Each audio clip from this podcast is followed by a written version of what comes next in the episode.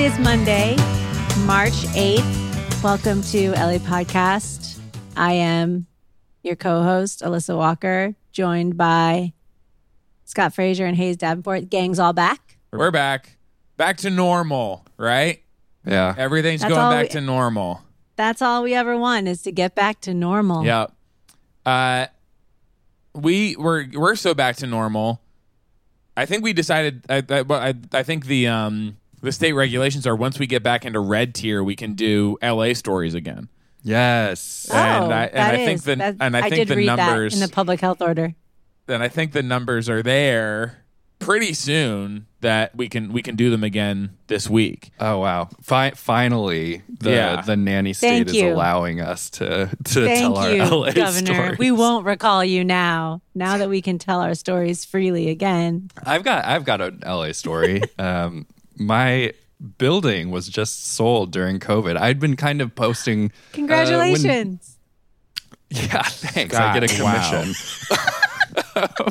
That's huge. I've been saying this is oh, exactly you don't mean what like Scott that. should be doing. you right don't mean your building. Oh, that's interesting. Uh, I've been posting on Twitter about this as different things were happening. The experience of having a landlord uh, slash property owner who is trying to offload the the building in which you live during COVID is pretty strange. I know it's it's not by any means unique to me. I think it's something a lot of people are going through. But we had this whole back and forth with people coming to see the property and the the regulations not being really clear. But of course, during the winter, we had a, a very um, uh, a very expansive lockdown that was put in place here in the city. So we, as as the me and my neighbors, basically banded together to tell our landlord, no, you can't have people coming in here. We just won't allow it.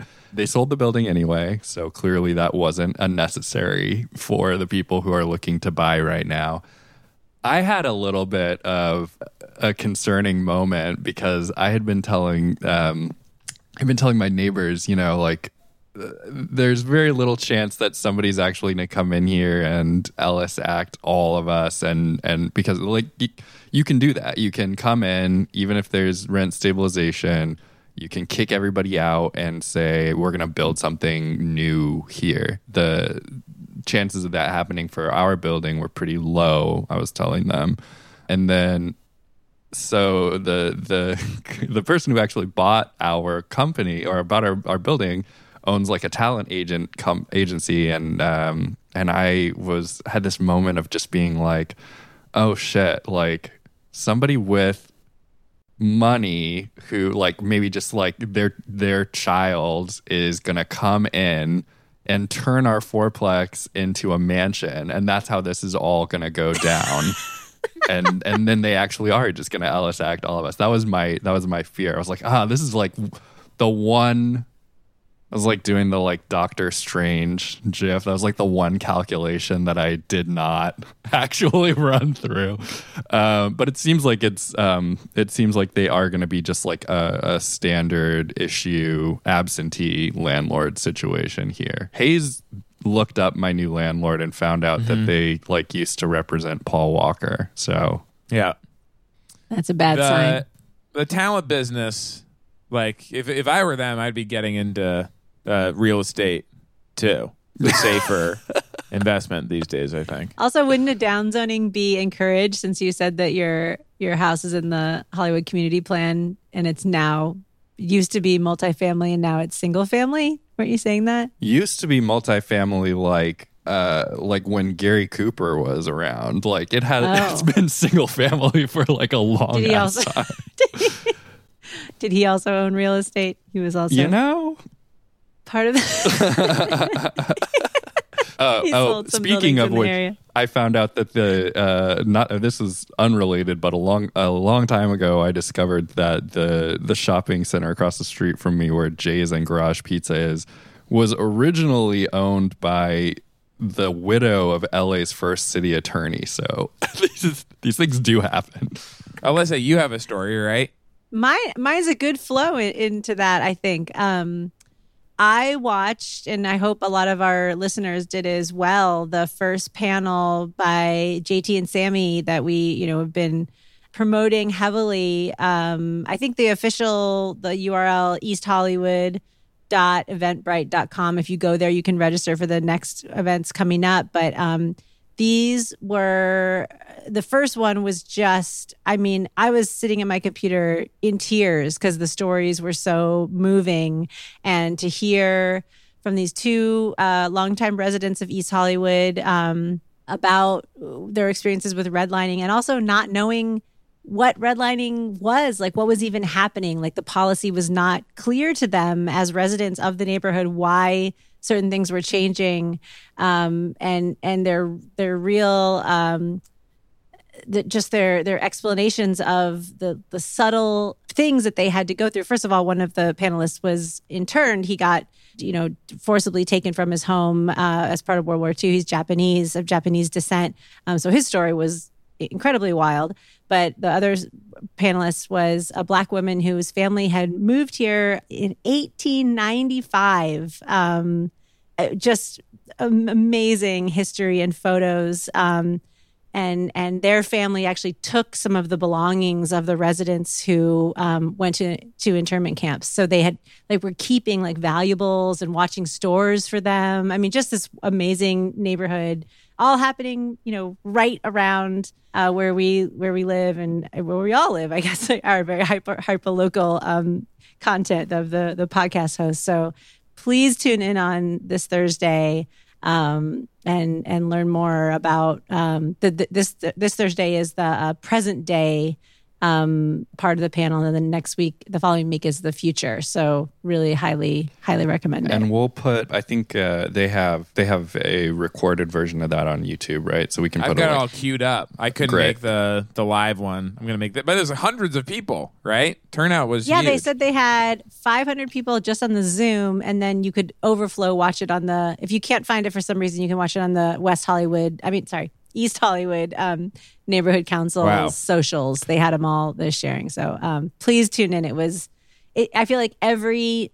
Not that we should have neighborhood councils, but every neighborhood council should do something like this, But- just to get the people's stories, you know, down. So I mean, this this is such an amazing resource and idea. And you did mention like it is. It's sort. It's like part of our little Hyperion hyper local bubble, sort of. But just I mean, as a resource, as an alternative media project, this is so incredible that this is happening. I think uh, it does really bring up the fact that, like, when we talk about redlining from the perspective of the 21st century, that's after like decades of having the the ability to see the impacts of that policy. Whereas if you're living through that and you're not a white person going to buy a home, then yeah, of course it's not going to be transparent to you like how that is impact why why your neighborhood is changing in the way that it is. So um, really incredible work, and w- like I said, we'll post up uh, the links online so that people can watch it uh, after the fact if they're not present in the room. And Hayes, you have an LA story about something meteorological. I hear. I don't. Not a personal. Nothing has happened to me. But I'm going to give my story over to a rain check where we check on the rain. Literal rain check. So, but just so, like I've talked before about like following these metrics very closely and setting like an arbitrary standard for like what is acceptable, what's like a victory. And usually it's like if we get a double digits inches, that is like okay for me. The normal is like 14 inches, but if we get over 10, I'm Yeah. like okay, this is all right. Like I'll live.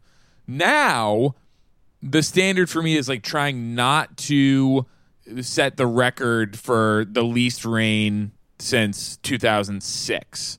Okay. In 2006, we had only 3.21 inches. Uh, right now, we have 4.39. February was a total bust. For Fe- I get all my information on uh, monthly rain totals from laalmanac.com, one of my favorite websites. Under February, we got a T, big capital T, for trace Oh, for, for tragedy, which means we got nothing at all. Last February, we got only 0.04 inches. This is historically the wettest month Yeah. of the year. But the last time we got a T was 1963. Jesus. So I'm trying. Uh, I, I what we have to beat is the 27 2018 number to not be the lowest uh, since 2006. Uh, and that's 4.79 and we're at 4. Was that the last year of the of the drought? Was that? I mean, the last no that dry year of the drought. that was so we had the drought that basically ended in 2016 and then we had 19 inches we had that huge uh, rain year in 2016 2017 but then the year after that we had the really really no, low number of 4.79 inches if we can get 0.4 inches out of the rest of this rain year then i will survive I think I would be otherwise no So, God, this is hard. Do you think we're going to hit it? it's supposed to rain a little Two days. bit T- Two days this Wednesday, week, right? Thursday. The average for April is an inch. So like th- it's not impossible that we would get bailed out by like a little bit of late rain, but it's going to be a disastrous water year. My question is people say like, "Oh, we're going to have a really bad fire year this year because of how Mm-hmm. little rain." We had the worst mm-hmm. fire year ever this year and decent rain last year. I I want to say like I, I feel like I'm I'm on record every year saying this. We've been doing the show three years now, and I've I've I've been consistent in saying no matter what happens, Yeah.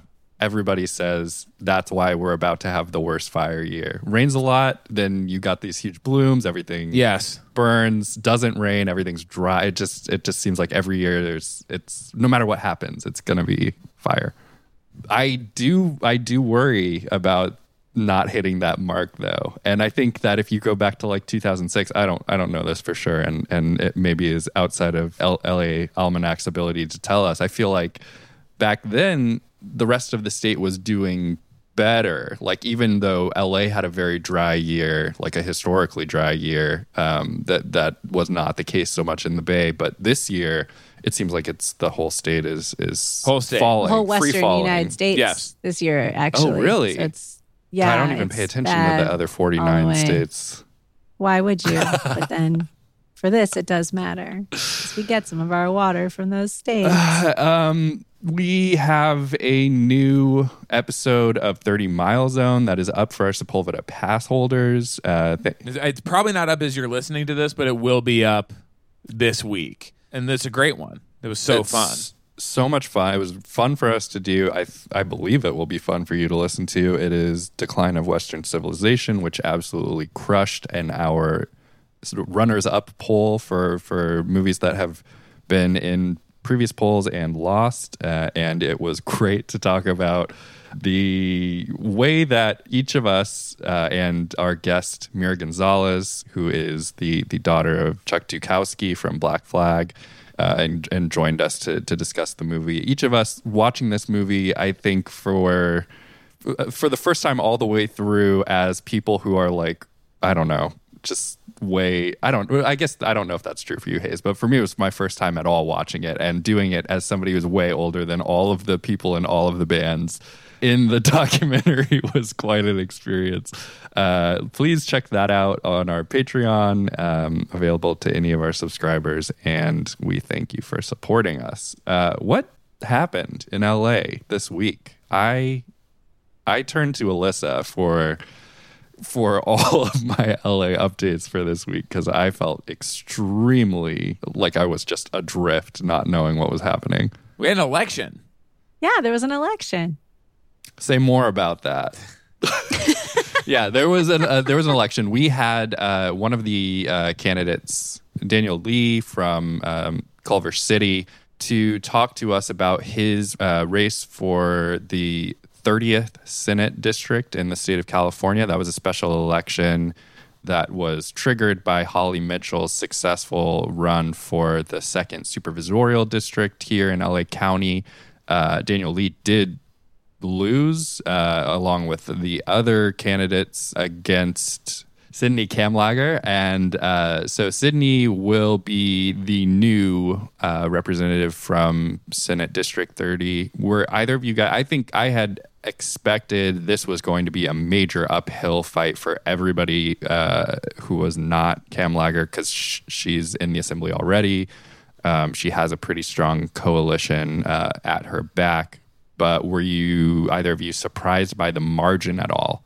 I wouldn't say not super surprised. Like she had I think over the last couple years built a record around criminal justice reform that like that was like she had a coalition supported by Holly Mitchell who was obviously very popular in that seat from how the mar- huge margin that she won by when she ran for supervisor last year uh, and she had also people had the, the the measure the measure J coalition that- exactly the Measure. J coalition, including Isaac Bryan, one of the co-chairs of of Measure J, who is now running for her assembly seat that Yep. uh, has has now been vacated in that special election. Yeah, We'll never escape the special elections. They're just gonna they're just gonna keep going.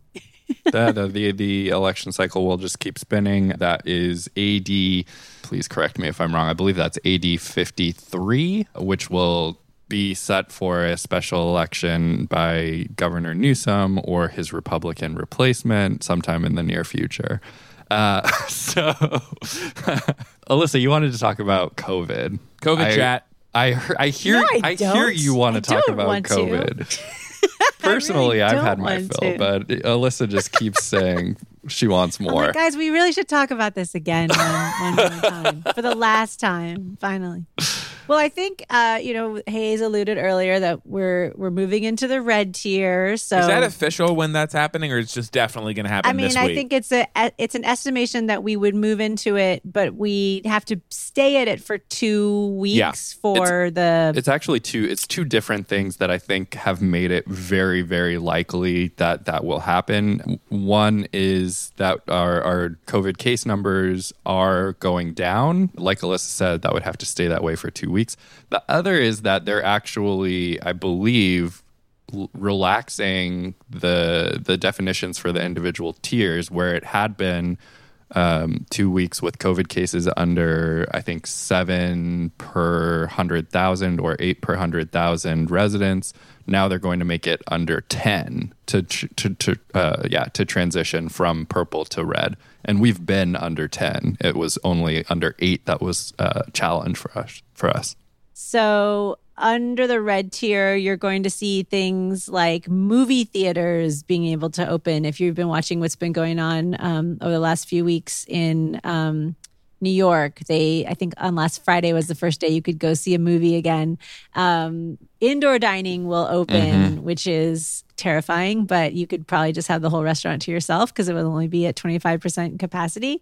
Um, and one thing we haven't checked back in on was the whole outdoor dining saga. Remember when there was that court case? We had this Right. judge who's becoming very problematic for many uh, issues of COVID life. Um, tried to say that you had to, you know, outdoor dining uh, had to stay open unless they can prove it. And it looks like he was, his opinion was not held up uh, at a higher court, um, who basically said that it was uh, in the public's interest to keep outdoor dining closed when it was. But now it's all all back open open, anyway. and so is so is indoor dining. Yeah, he So- he had tried to put the burden of proof on the county health department to produce the data, the scientific data showing that this was in the public health interest. When you know the health department was also saying like one of the reasons we're closing off outdoor dining is so people just like understand the seriousness of this and like don't gather in groups at all Yeah. uh, and like it's it's not really the job of the county health department to like prove the scientific viability of these different things and that's what the appeals court found is that it was an arbitrary demand for judge Chalfant to to put on the county health department um, so they put out a little uh, press release That's- celebrating their I free mean, speech this, victory. this is really interesting. I feel like, well, this is obviously a once in a century event. No, uh, other parts of the world Yeah. have gone through it more frequently, I suppose. But but in in America, this is the first major pandemic that we've experienced since uh, the early 20th century. I do wonder you know with with everything that's changed in terms of i think our our philosophies about the the role of government and everything there stands to be a lot learned following the end of this pandemic. Like we could go to new york and look at an example there where um, the the the rule by emergency decree has been very, I think, rightfully criticized. You know, some of the decisions made by Governor Cuomo led to a lot of people dying. But here, in this particular case, I, I agree. Like this this particular burden of proof would have been catastrophic if we even just like look back over the course of the last uh, you know year all of the different things that we've learned with first officials being like you don't need to wear a mask and then it being like you do need to wear a mask you know like now you need to wear two masks. Like we've we and those are not really capricious changes. Those are things that actually represent an evolving understanding of the threat for for the government to also be tasked with proving at each step along the way that all of the things that it's doing are dramatically improving safety outcomes, it's like, well, some of those things will not pan out. If you are mm-hmm. moving with the speed at which uh, at which I, I, think that they're trying to in order to save lives, um, then yeah, some superseding information may come up later on that says, okay, we don't need to do these things. And then the government should be responsive to that. But proving it before you implement it seems disastrous. So this is, is yeah. a good precedent to avoid. And it really goes, it ties in very well with the school yep. debates because, which we will also talk about that because now being in the red, if we're in the red tier, that is one of the conditions under which um, UTLA has said that they will return that vaccination and the school safety plan. So I we're almost in the clear for that to happen. Also, uh, um, Governor Governor Newsom said that he had set aside twenty five thousand vaccines for for LAUSD workers. Is that right? I, I right. that's so he, correct. That's the magic number. They started their vaccination clinics um, on March 1st. They have them set up at the school. It's really, it's like to see the the photos of teachers. Um, they're posting them online with this hashtag, and it's just so great. Um, the nurses are giving the shots. The nurses are giving the shot. I mean, there's nothing like this being done anywhere else in the country, so it's it's really remarkable. Um, but then again, yeah, the, the announcement from Newsom is is ridiculous again because it's like yes, he gave them the the shots. He they're giving them money, but if they they say if you don't open by April first, you don't get as much money. So it's kind of like this incentive to to get the schools to open. First of all, we're on spring break, mm-hmm. so it won't even be till the next week anyway. So do we lose like three days of money? I don't know. But the school, maybe we say that the first day's back is whatever day, like in, in April. I I still. I have hopes that we can get to that point. It sounds like everything should should work that way. We'll just see how the next few weeks go. Um, but the teachers said they had a vote, and they announced uh, the teachers union announced last week that if everything's not met, that doesn't mean we go back on the day that the governor says we go back. And I think that that's very good and very clear. Mm-hmm. But it was also misinterpreted, as so many of these statements are. Like a lot of news media, and not just Bill Melugin said that they would go on strike if they if they with their demands weren't met. They're like, no. oh no, we're they're now the teachers are going to quit. They, to teach classes they just as they have been doing teaching the same way, time. yeah, that we've been doing. We just would doing it for a few more days. But but as the union pointed out very correctly, like once again, the it's setting up this um you know two different classes of schools because if your school is already open mm-hmm. if you live in a wealthier district for example uh private schools you'll already too. be open you'll start getting that money um, private schools you'll start getting that money on april 1st if it takes us a little bit longer because oh i don't know we were the hardest hit county in the country for a while. Um, we still have a lot of things we need to do to make sure that it's safe to get back. Now we're going to miss out on some of that money. It's just a stupid plan. So I think Kelly Gomez referred to that money distributing system on our show, board president Kelly Gomez, as blackmail. Am I am I remembering yeah, I mean, that right? Wait, wait, wait, it, that wasn't the plan wasn't out yet. This is a more recent plan, but they this is the kind of same thing right. that's been you know floated for a long time, and it's ridiculous. So like give the places the money that, that they need to open and make sure that they can open safely. Don't be like, if you're not open by April 1st, you know, we're, we're just going to punish you. It makes no sense. Red tier uh, allows for reopening of grades 7 through 12, um, which are, I think, uh, demonstrated to be at a higher risk of transmission of, of COVID as, as compared with younger aged children. Um, I, I, Gavin Newsom has clearly changed in the wake of the very real recall threat against him. I still don't think that he will be recalled, but I mean, it seems like he has determined to become the governor who to to paraphrase Suge Knight is dancing all in the videos.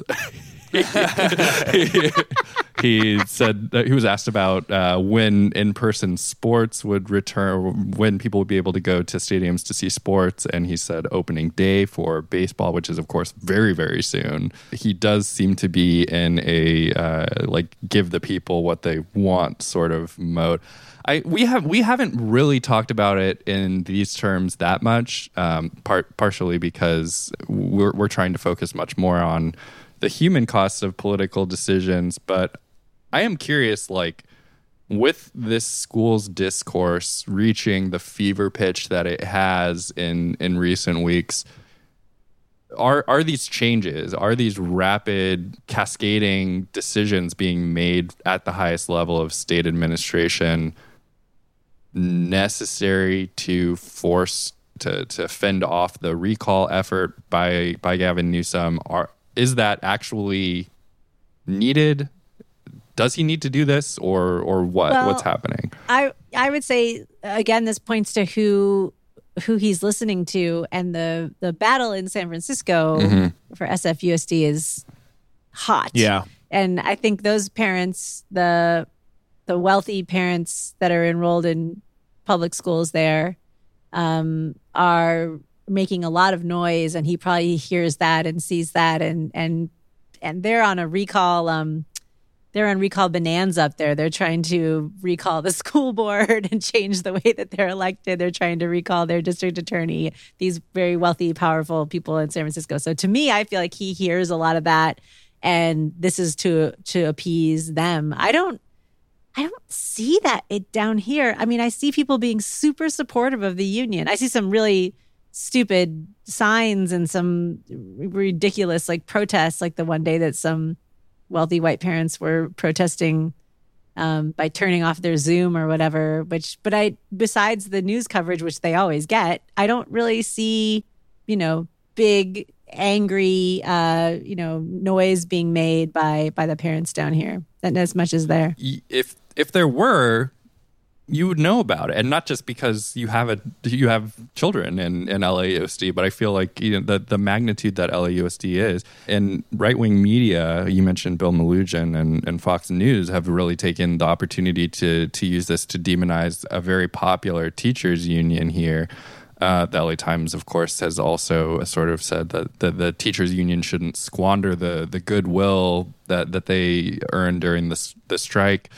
Um, but all of it, I think, disguises the fact that there's not like a ton of uh, there's not that popular anger about about the the remote learning because I mean I think because in in large part LAUSD is composed of different communities than than those that compose the San Francisco Unified School District. I will never forget the the the statistic um, that that I heard. I don't know if it's still true as en- enrollment has declined, but that LAUSD has a larger population of, of school age children than San Francisco has of, of people total. And I, I bring that up frequently. Um, is enormous and it is extremely, extremely composed of impoverished families from black and brown communities. And LAANE, the Los Angeles Alliance for a New Economy, uh, pu- published a report this week that um, the LA Times had been skewing its its coverage of the school's reopening debate by specifically focusing. I mean, I don't know if they were doing it intentionally, but they were disproportionately uh, sourcing quotes and comments from parents and and people in the West Side, people from communities that were relatively higher income, more likely to be white, and away from communities uh, like those found in South and Central and East LA. Uh, did you did you guys have a chance to, yep. to read through this? This this report to me was so it, it tells you a lot, I think, about the framing of this narrative. It is an issue, I think, beyond a doubt that children are losing the opportunity to socialize. They're losing the opportunity to com- connect emotionally with people of their, their own age. Much has been made of this in the press. People saying uh, the, the the impacts of this will, will reverberate for decades. Um, but I'm not as clear that there's uh, that there is a, a solution that doesn't involve kind of just like throwing teachers and support services at schools into the maw and just hoping that it turns out okay for them.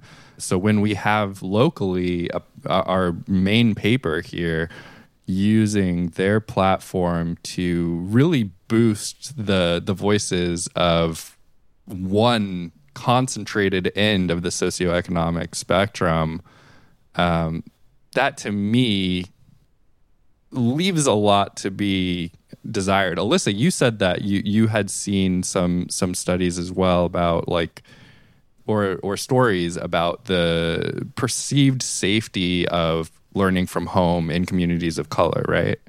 Well, in that in that uh that report, the LAANE report, there was a USC study, um, and they regularly poll, you know, Southern California, so they I would trust it. I would think it's a probably pretty good one, but it, it was overwhelmingly showed if you were a white family, you wanted your kids to be back. And if you were anything else, like it was, you know, it was like they had it broken down by black Latino, you know, it was people were much less, were, much more like stay back, stay home until it's safe. And I think that if you are truly listening mm-hmm. to the, the, those communities, which we said make up the large majority of LAUSD, um, if you were truly listening to their concerns, um, you it would not be a very difficult, you know, comment to make if somebody asked you like, what do the schools want, what do the parents want, and what do the teachers want? Because the teachers are also overwhelmingly non-white, and so I think that's something to think about where people are living, what communities they're coming from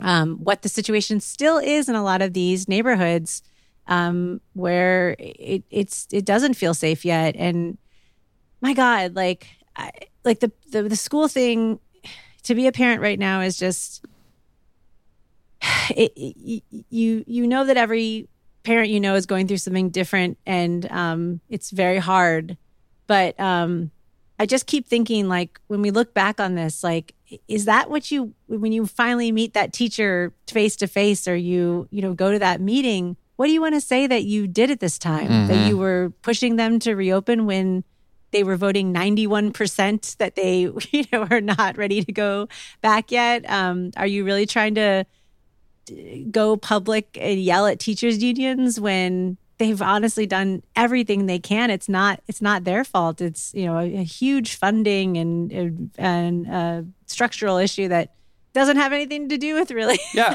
the local level. I mean, it's kind of similar to what we talked about either last week or a couple weeks ago with the, um, you know, when when we were talking about vaccine equity, and we were talking about how we have we're we're, we're in the situation that we're in right now, not inevitably, but as a result of you know decades worth of allowing social services to atrophy to the point where now, I mean, LAUSD is the exemplar for this. When I when I look across the country and I see the sorts of vigorous and vehement rejection of keeping schools closed that I see, I, I can only think LAUSD has more kids who get school uh, who get social services through their schools than basically anywhere else in the country. Yes. And we have the some of the lowest per pupil spending, and we're still right. supposed to cover that type of thing too. Exactly. And and it's it's kind of remarkable to me then that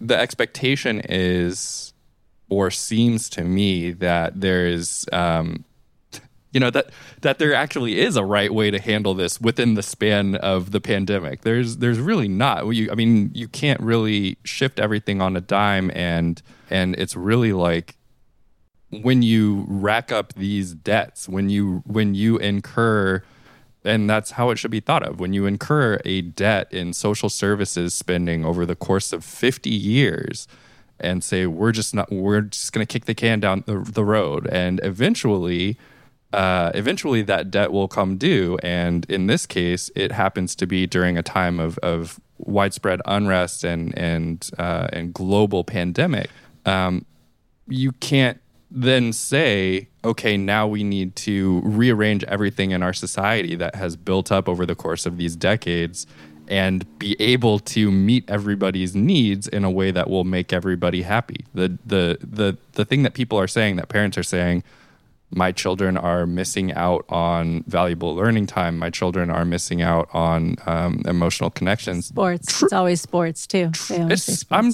I have no doubt in my mind that it's true, and yet, what yeah. are you going to do about it? Like, what? How are you yeah. actually?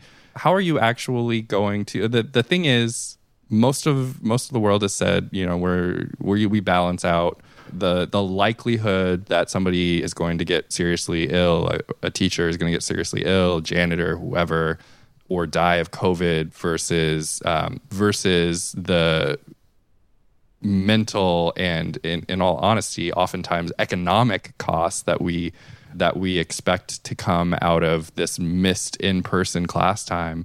And we decide that on an economic basis it's worth the risk that teachers will die. Yeah. Why, I mean, why mince words? It's worth the risk that worth the risk that teachers will die, um, because then we lessen some of the the economic burden that we will face five or ten years out from all of the kids who will undoubtedly, again, in my mind, need extra social services. That's the thing is that we are not getting out of this cheaply. And if that's your no. if that is the center of this conversation, then we're having the wrong yeah. conversation. And I don't blame 91% of UTLA teachers for refusing to be collateral for a cheaper aftermath to the pandemic. Yeah. I, but that is I mean, mm-hmm. and those are the discussions that that we're having, you know, as school in schools like um some money was saved this year because you we didn't use it you know there was no like field trips and stuff. So like so we have extra money and we have to figure out like, for exactly that we're talking about like you know making sure there are more nurses making sure there are more social services social workers all these other um, people that can can help extra just extra teachers to make sure that people get enough attention. And what i but what i see you know i see parents saying either they are leaving public school they're moving away from a city that can't you know, fully educate their child. And I just want to like tell them, or maybe if you're hearing me and you want to tell a friend, but like for a lot of us white parents, this is the worst thing that will ever happen to our children in our entire lives. Mm-hmm. This is your one year of learning loss is very bad. I have no doubt it affects you, but it's the worst thing your kids will ever face. It is not the case for the 80% other kids at LAUSD who are from who you know are, are free lunch or the recipients of free lunch because they uh, live below you know a certain level of income. You have to really think about what you're going to fight for. Like i said like is this what you want to look look back on and say i i left or i i gave up or i yelled at a teacher in public mm-hmm. like no this is what we were fighting for. This is what you signed up for when you joined decided to send your kid to public education and and to try to take down the other systems, the privates and the charters that are making this worse for our families right now. So that's my my plea, my small plea for everybody out there. We're gonna we're it's gonna be much better when we go back to a school that's better better for it. With uh, a huge amount of funding coming from the federal government as of this week to Ooh, yes. not just schools, uh, but to parents. Uh, a, a, parent, like the expanded child tax credit, the reimbursements for spending on childcare and things like that. Like it, it was the product of a lot of organizing and good work from members of the House to mm-hmm. make sure that this package primarily delivered for parents. I mean, like that that that appears to have been what happened. And so we we're going to talk about that package uh, a little more in one second. I want to talk about the wild council meeting this week. One of this is like the corniest moments on the LA podcast text thread where I, I was watching the council meeting. Is like you you guys got to turn this on. Like this is it's this is going off. Are you watching uh, this? This was it was the last meeting before spring break for the city council uh, and up for a vote was the reallocation of, in this case, a, a, a fraction of some of the money that was reallocated from the LAPD to various city services after the uprising in this past summer. Uh, and this has uh, just like to, to, track the back and forth of it uh, as quickly as possible. It's had a pretty long journey. The original way that the city council decided to reallocate this money was distributed among the council districts based on uh, which had the most low income census di- districts. So Curren Price's in uh, South LA uh, in District 9 got the most, about $22 million.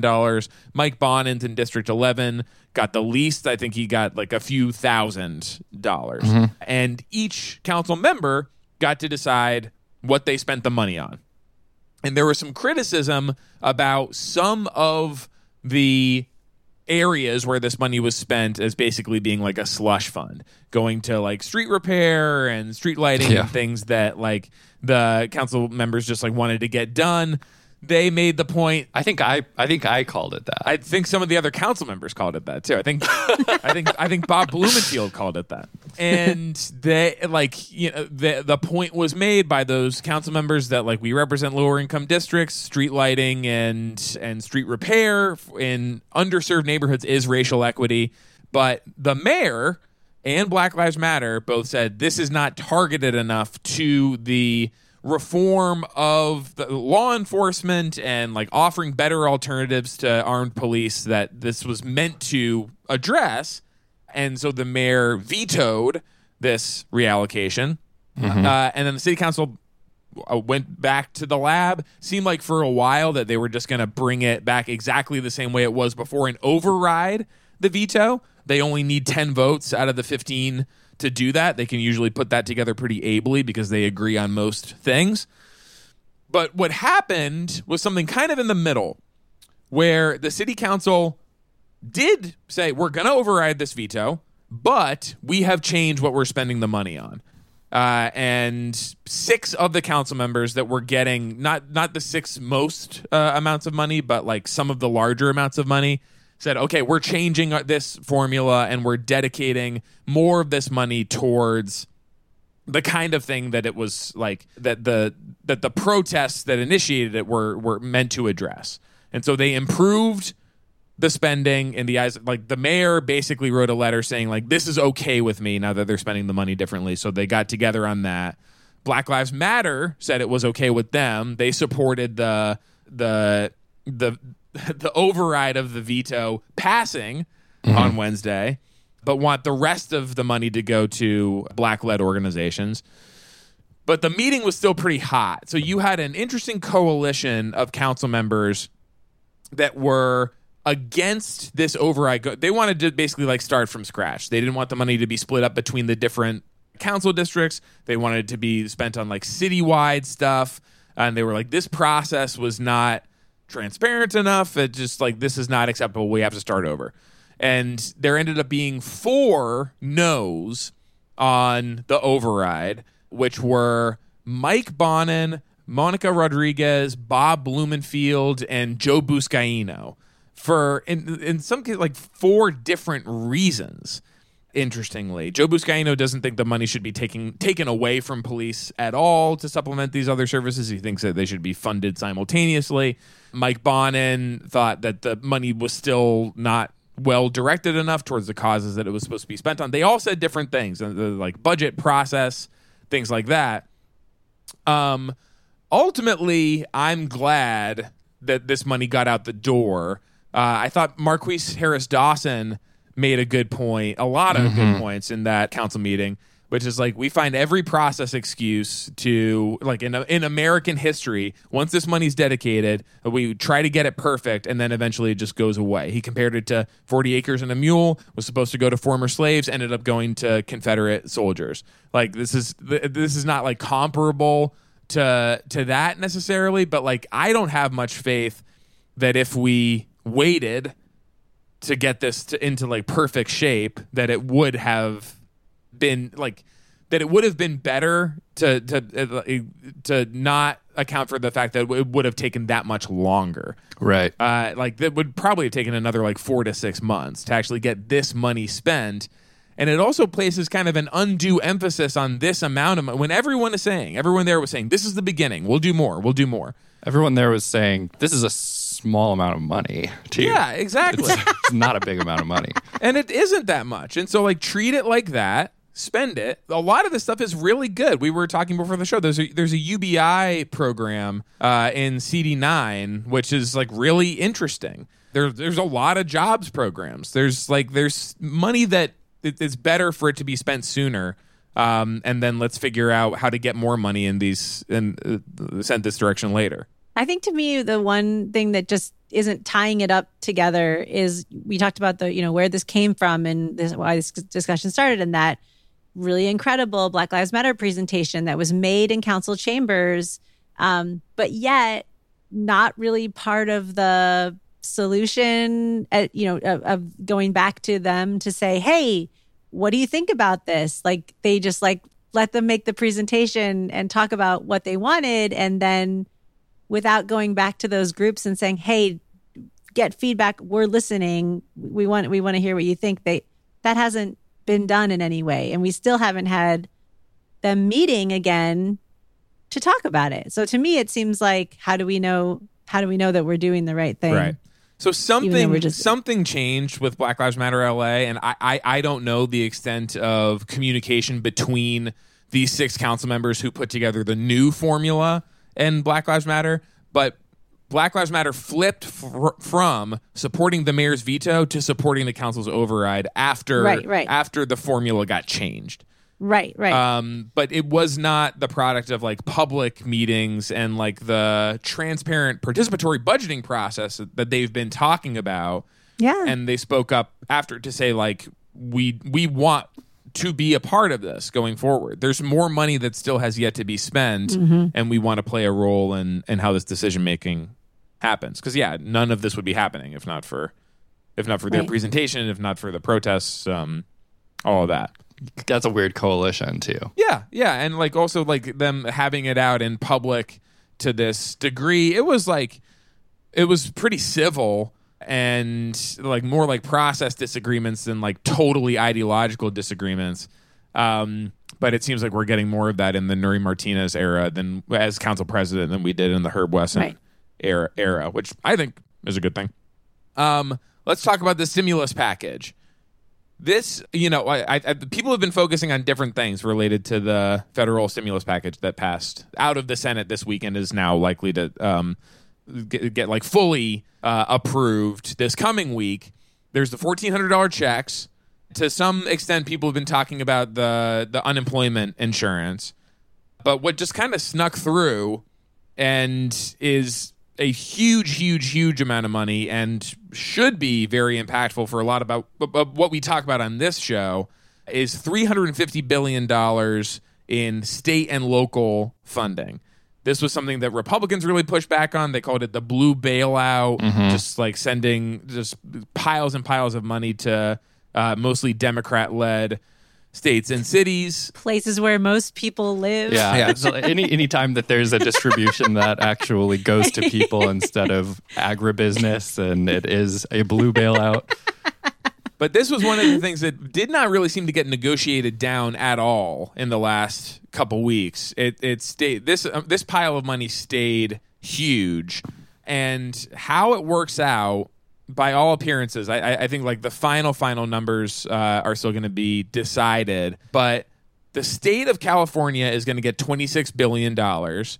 That's just the state. That's not for them to distribute among state and local, like uh, among counties and cities. That will mostly, I think, go to education budgets and like the aspects of governance that the state just controls. So that's 26 billion for California, 1.9 billion for LA County, huge huge amount of money. And 1.3 billion for just the city of LA. And this money is Wow. mostly like no strings. And when you consider so at the latest count i think uh, the deficit that la city was facing for this year was about 550 million dollars. So this should just wipe that out.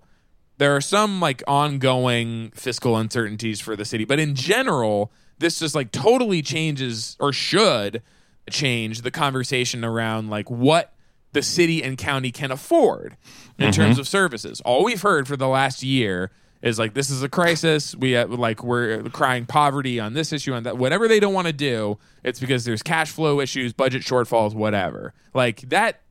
R.I.P. to that excuse. This is a ton of money. You say that. You say RIP to that excuse. well, and- at least that yet excuse being valid. you and no, I mean you're absolutely right in in that. And the, but the thing is, like we we just found out that one of the excuses that if you were being extremely generous and treating it as valid that we heard about Project Roomkey was it's too slow to get reimbursed by FEMA. Like it, the the amount of time that it takes us to get money back. Like there's even though even though the federal government is offering us basically what amounts to a blank check to spend as much as we want, putting unhoused people up in hotel rooms.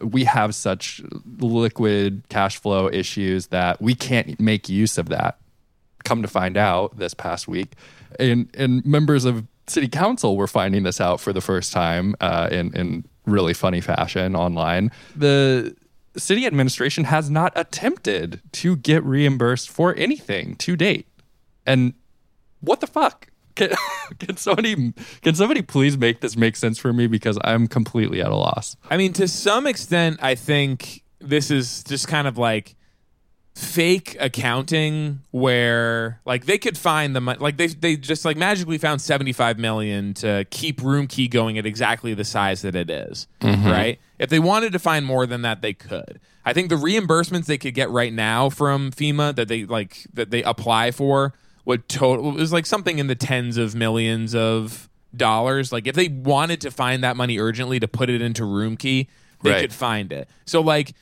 I, I like the idea that they're waiting for this FEMA money to come in so they can take that check and like sign the back and like sign it over to Project Roomkey is just fake. They can get the money if they want to. They can get the the county can do the same thing. The county said that this week that they are not expanding Roomkey because of budget shortfalls. But mm-hmm. like they are much more liquid than the city. They're in a much more financially healthy situation, and even healthier than that than either of them is the state.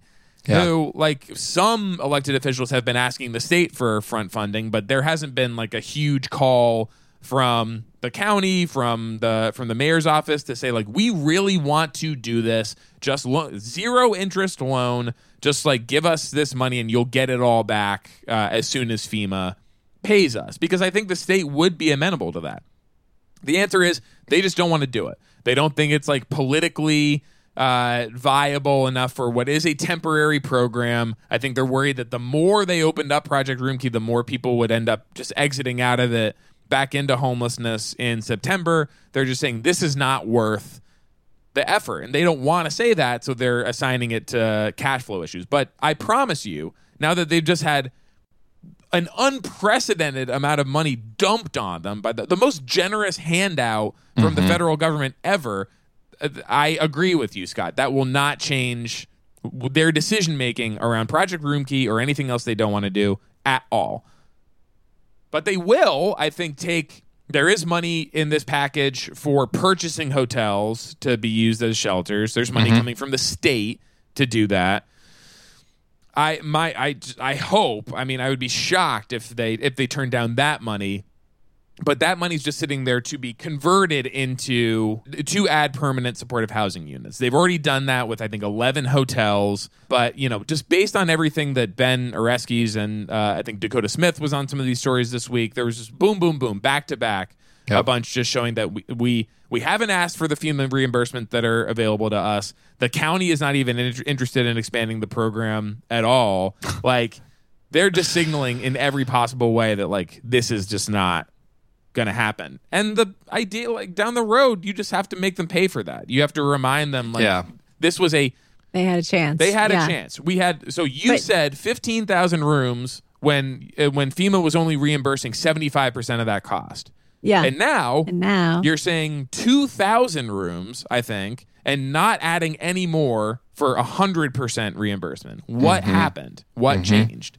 I think they'll say they want to buy the hotels instead. It's not And if instead. So, well, I mean, just I'm saying that they'll be like, we could keep them forever or something like that. So maybe that I'm just I'm just saying that could be an excuse that they might say. And I Well, we've heard it all. like we've, we've, we've, we've really yeah. heard it all at this point. we've heard that there's no demand for it. We've heard yeah. that there's too much demand. No money. There's- There's too yeah. it doesn't matter. It doesn't matter. We've heard every money. excuse conceivable, and none of them, none of them bear up under under the truth. So yeah, Well, he did say the mayor did say at his briefing that it has not slowed down the acquisition of rooms. This the fact that they haven't applied for the reimbursements Yeah. already.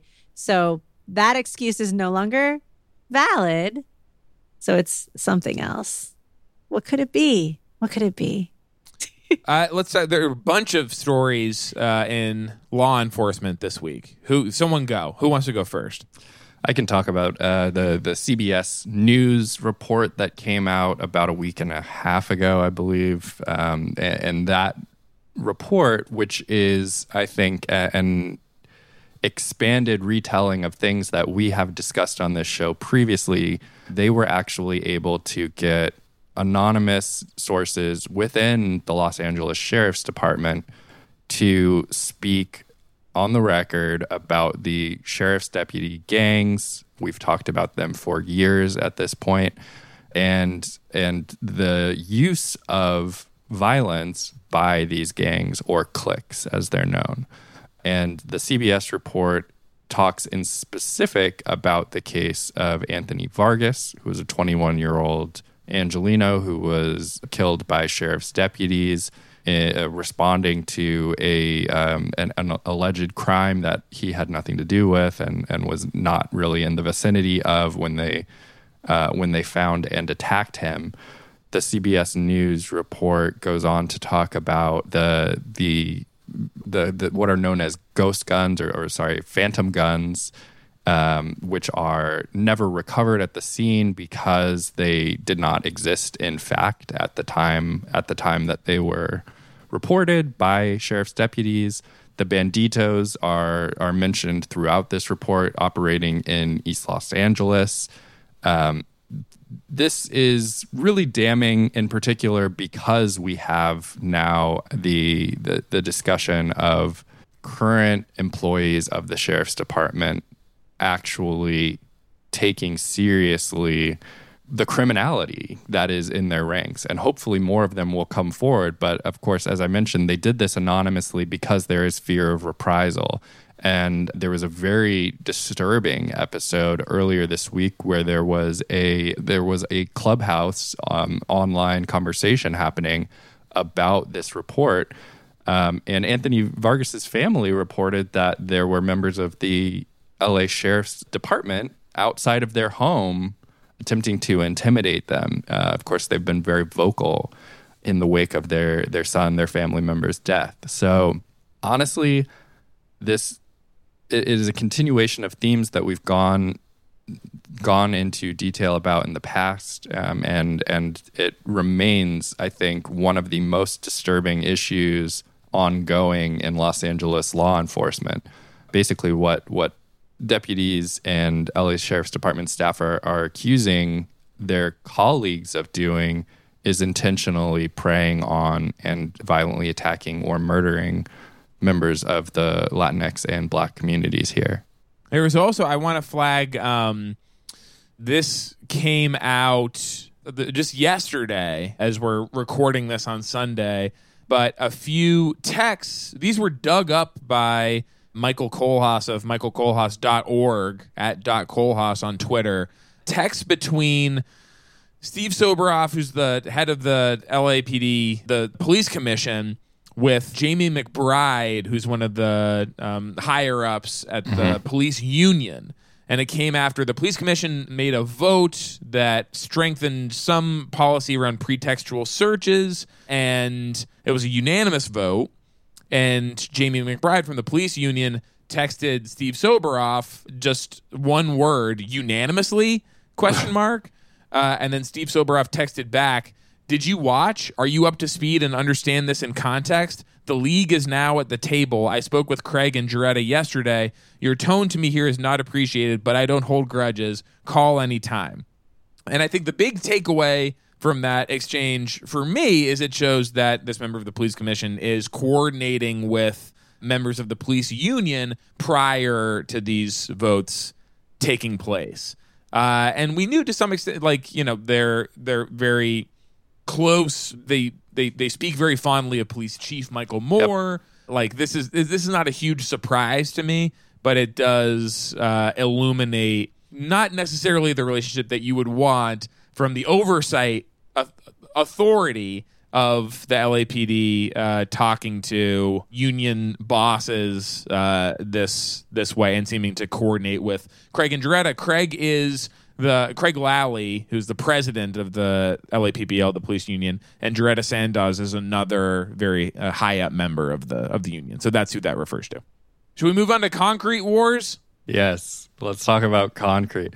This is a story that you are both going to have to apprise me of the the likelihood that this actually uh, does pass. But I, I'm pretty I'm pretty concerned that it's made it as far as it has. I guess. Yeah. So I mean, this is the kind of thing that just passes without really much knowledge of anyone, including like this. Is, this is a motion that's going before the city council that was approved this week in the public safety committee five to zero. And it's the kind of thing that just passes. I promise you, not every member of the public safety committee knew what they were voting. Uh huh. Not if, if, this would eventually get to if people didn't notice it and flag it, it would eventually get to city council and it would pass, and nobody would know the difference. And it was it's only being talked about this week. I only know about it because it was flagged by Shane Phillips uh, out of UCLA who like writes about housing and what this motion does, what this ordinance would do is it would basically make it illegal to use wood frame construction for a much wider range of buildings. So then you would have to uh, much more often use concrete. Concrete is used primarily, like pretty much exclusively for uh, when you're building like skyscrapers, like mm-hmm. steel reinforced uh, concrete. But much more often, it doesn't for, have to be. Doesn't have to be. But for smaller yeah. structures, it's much more common in LA to use a wood frame construction. Single family homes and like apartment buildings up to what, like four stories, I think. Four or five stories, yeah. yeah. Uh, it's much more common to use wood.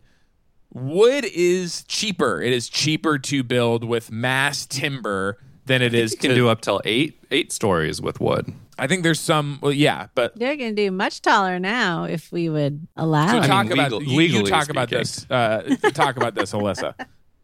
Well, yeah, I mean, I think it's pretty clear. I think there's been. Um, I would hope that the public safety um, experts have been reading the latest building trade information about mass timber and uh, how really we should be moving away from concrete at all costs whenever possible simply because of the climate benefits mm-hmm. I mean, if you think about um, what you're what you're doing when you're building a building um, and the embodied carbon that you are uh, from all different aspects of the construction and then the people who end up living there and and their habits and you know you look your footprint just keeps getting bigger and bigger and bigger and if you start with a a wood, tim- you know, we call mass timber. There's uh, all these different new um, innovations that make just regular wood a lot stronger.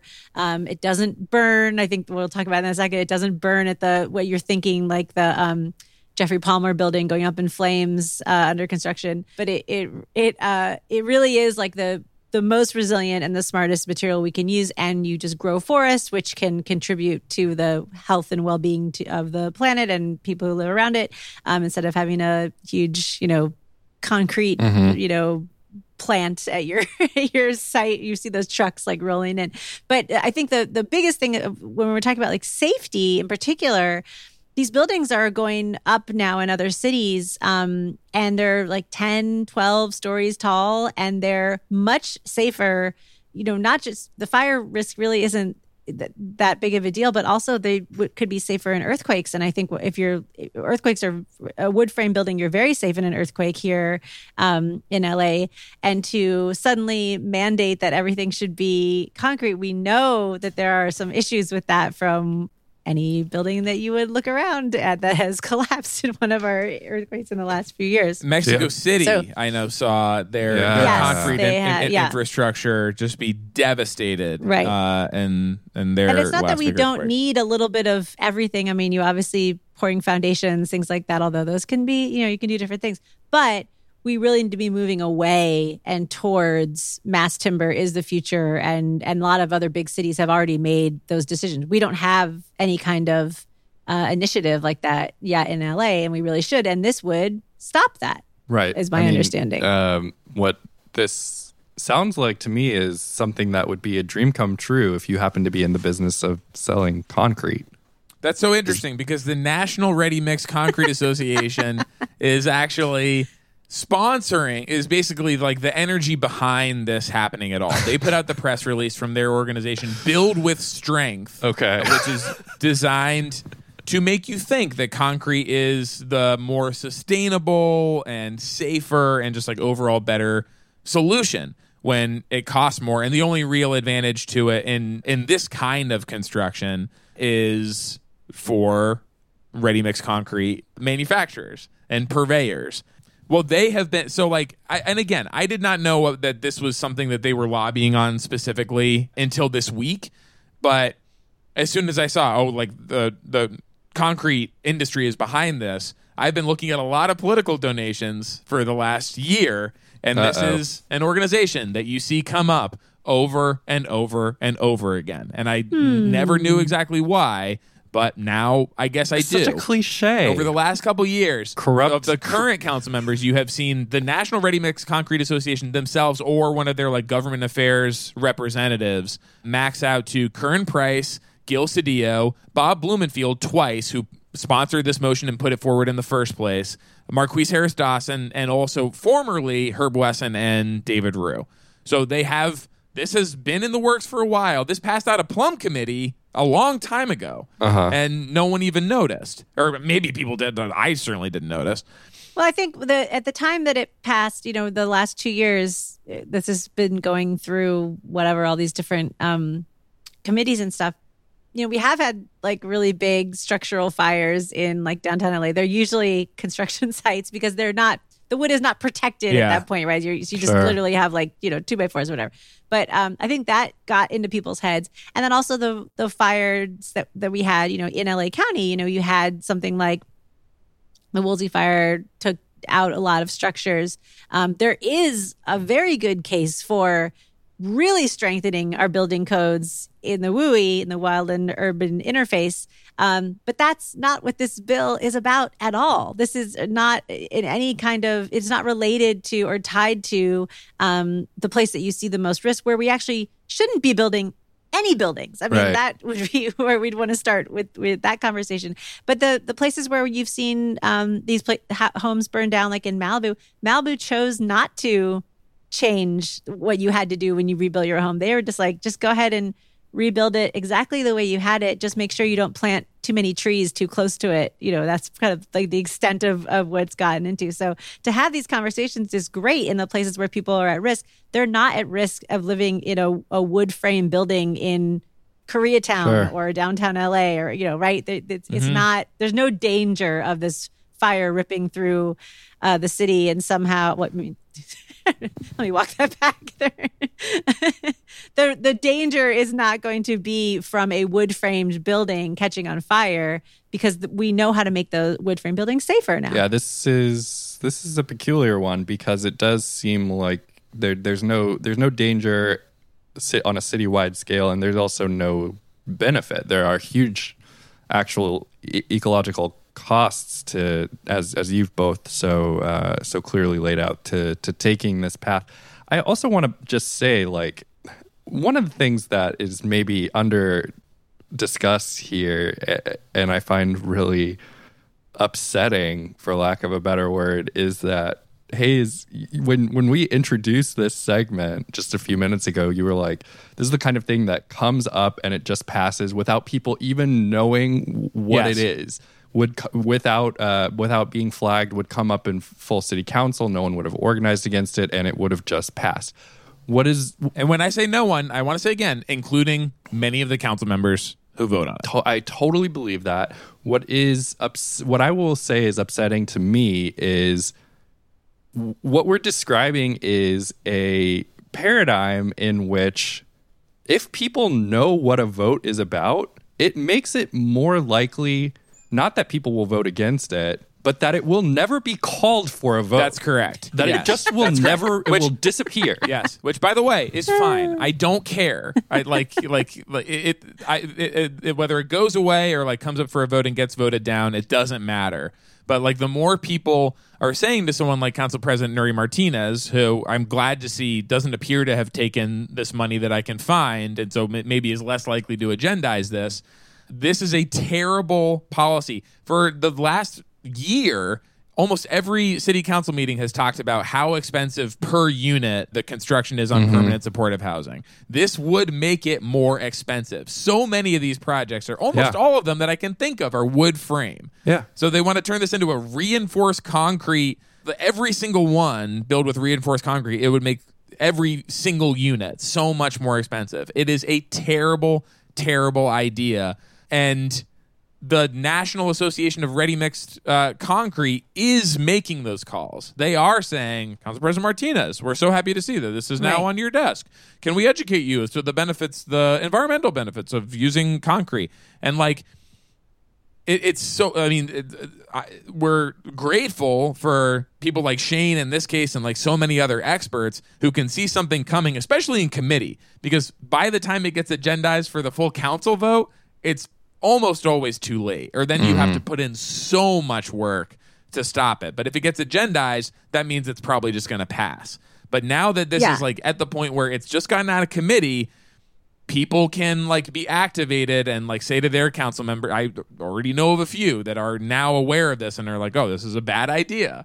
So like that that makes this process that otherwise would just not get any attention at all i mean like yes the, to scott's point it probably just doesn't get agendized if you do your job right Well, I mean, I see the same thing happening it, with that um, gas company, the gas company Yes. astroturfing group. What's it called? Californians for balanced energy California. solutions yes Balanced Energy Solu- which is has gotten a, a huge sway upon our elected Huge. officials, and it's very clear from from some recent reporting that they will say nothing bad about natural gas. So I would love to call out to our climate journalists out there to start asking questions about concrete to our elected officials in the same way because the right answer is that we need to be building tons of like gorgeous high-rise wood buildings in our city and and really being like the leader if we want to be this this climate cities champion that we're supposed to be